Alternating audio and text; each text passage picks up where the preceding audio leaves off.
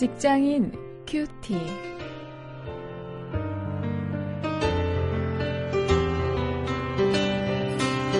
여러분 안녕하십니까? 3월 5일 어, 오늘도 계속해서 마태복음 8장 18절부터 27절 말씀을 가지고 오늘도 우리 인생의 우선순위에 대해서 함께 생각을 해보십니다. 어, 오늘 함께 묵상하실 말씀의 제목은 당신은 제자입니까? 입니다.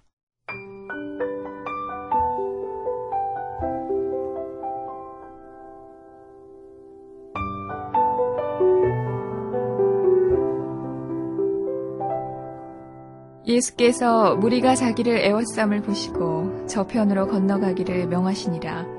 한 서기관이 나와 예수께 말씀하되 선생님이여 어디로 가시든지 저는 쫓으리이다. 예수께서 이르시되 여우도 굴이 있고 궁중의 새도 거처가 있으되 오직 인자는 머리 둘 곳이 없다 하시더라. 제자 중에 또 하나가 가로되 주여 나로 먼저 가서 내 부친을 장사하게 허락하옵소서. 예수께서 가라사대 죽은 자들로 저희 죽은 자를 장사하게 하고 너는 나를 쫓으라 하시니라. 배에 오르심에 제자들이 쫓았더니 바다에 큰 놀이 일어나 물결이 배에 덮이게 되었을 때 예수는 주무시는지라. 그 제자들이 나와 깨우며 가로되 주여 구원하소서 우리가 죽겠나이다. 예수께서 이르시되 어찌하여 무서워하느냐 믿음이 적은 자들아 하시고 곧 일어나사 바람과 바다를 꾸짖으신데 아주 잔잔하게 되거늘 그 사람들이 기이 여겨 가로되 이 어떠한 사람이기에 바람과 바다도 순종하는고 하더라.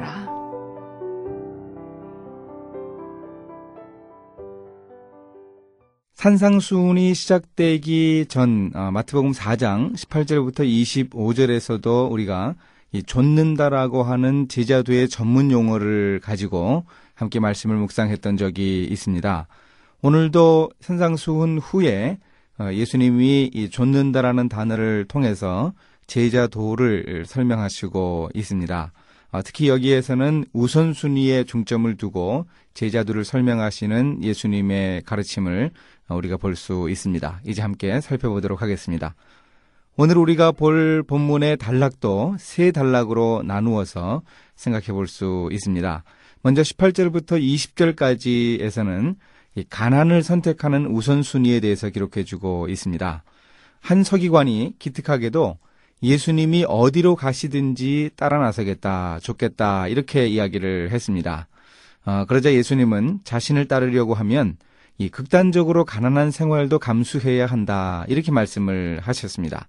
풍요를 마다하고 가난을 선택할 수 있는 삶은 참 고귀한 삶이죠. 어, 제자인 우리에게도 어, 이런 정도의 우선순위로서 이 제자도가 요구되고 있다는 사실을 우리가 좀 기억할 수 있어야 하겠습니다.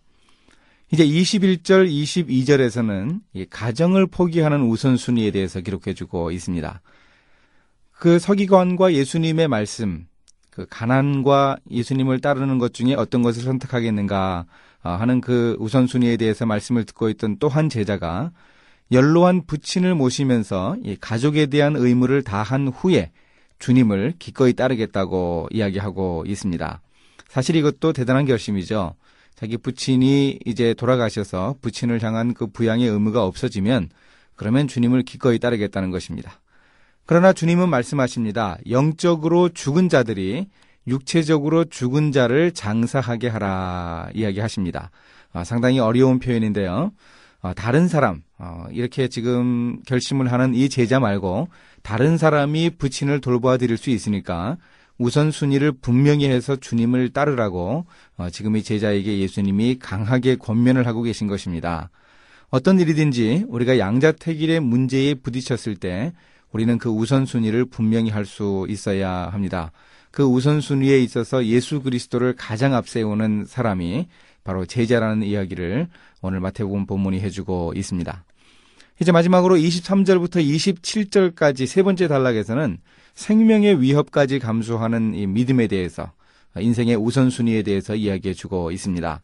23절을 보면 이 항해를 하고 있는 어, 항해의 그 주도자가 예수님이십니다. 예수님이 그 항해를 주도하셨습니다.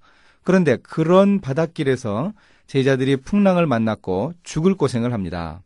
그러나 이 배 안에는 우주를 만드신 하나님의 아들, 이 풍랑을 잠재우시는 하나님의 아들이 타고 계셨습니다. 제자들은 위기를 당했을 때 예수 그리스도가 그 배에 함께 계시다고 하는 그 믿음으로 극복을 해야 했습니다. 바로 이것을 이 세 번째 단락이 보여주는데 예수님을 따르는 삶이라고 하는 것은 이렇게 생명의 위협까지 감수하는 그런 믿음이고 그런 우선, 우선순위라 하는 것을 여기서 강조해 주고 있습니다. 우리도 예수 그리스도의 제자로 살아가면서 이렇게 생명의 위협까지 감수할 수 있어야 합니다. 이것이 바로 제자가 가질 믿음입니다. 아, 바로 오늘 본문을 통해서 마태는 오늘 우리에게 질문을 하고 있습니다. 이렇게 가난을 당해도 또 가정을 포기할 위기에 처해도 생명의 위협을 당하는 그런 상황에 빠져도 과연 당신은 제자입니까? 이렇게 우리에게 질문하고 있습니다. 이제 말씀을 가지고 실천거리를 찾아보겠습니다. 아, 나는 과연 제자인가? 내게 주어진 양자택일의 상황은 어떤 것인가? 나의 특별한 상황이 있을 것입니다. 그것을 한번 생각해보고 점검해 볼 수 있는 시간이 되기를 바랍니다. 또 우리에게 부족한 제자의 자질이 있을 것입니다. 오늘 우선순위에 대해서 어, 세 가지 말씀을 본문 속에서 확인할 수 있는데 어, 이런 것들을 우리에게 한번 생각을 해보고 어, 우리에게 적용을 해본다면 우리에게 부족한 부분이 있는데 그것을 한번 기도 제목으로 삼고 함께 기도할 수 있기를 원합니다. 이제 함께 기도하시겠습니다. 하나님 주님의 제자로 사는 삶을 통해 하나님을 크게 기쁘시게 해드리도록 인도해 주시옵소서. 양자택일의 상황에서 바른 선택을 할 수 있는 용기와 믿음을 주시기를 원합니다. 예수님의 이름으로 기도했습니다. 아멘.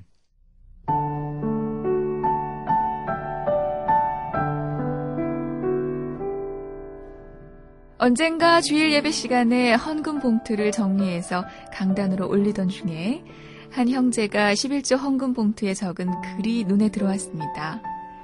첫 월급을 하나님께 드립니다.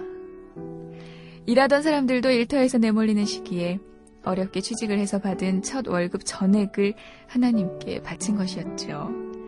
첫 월급으로 부모님께 감사를 표현하고 친구들에게 한턱 내고 싶지 않았겠습니까? 꼭 필요한 것을 사고 싶었을 것입니다. 그 형제의 마음과 믿음을 읽으며 그런 헌금을 드려보지 못한 저이지만 제자로 사는 삶의 우선순위를 정리해 보았습니다.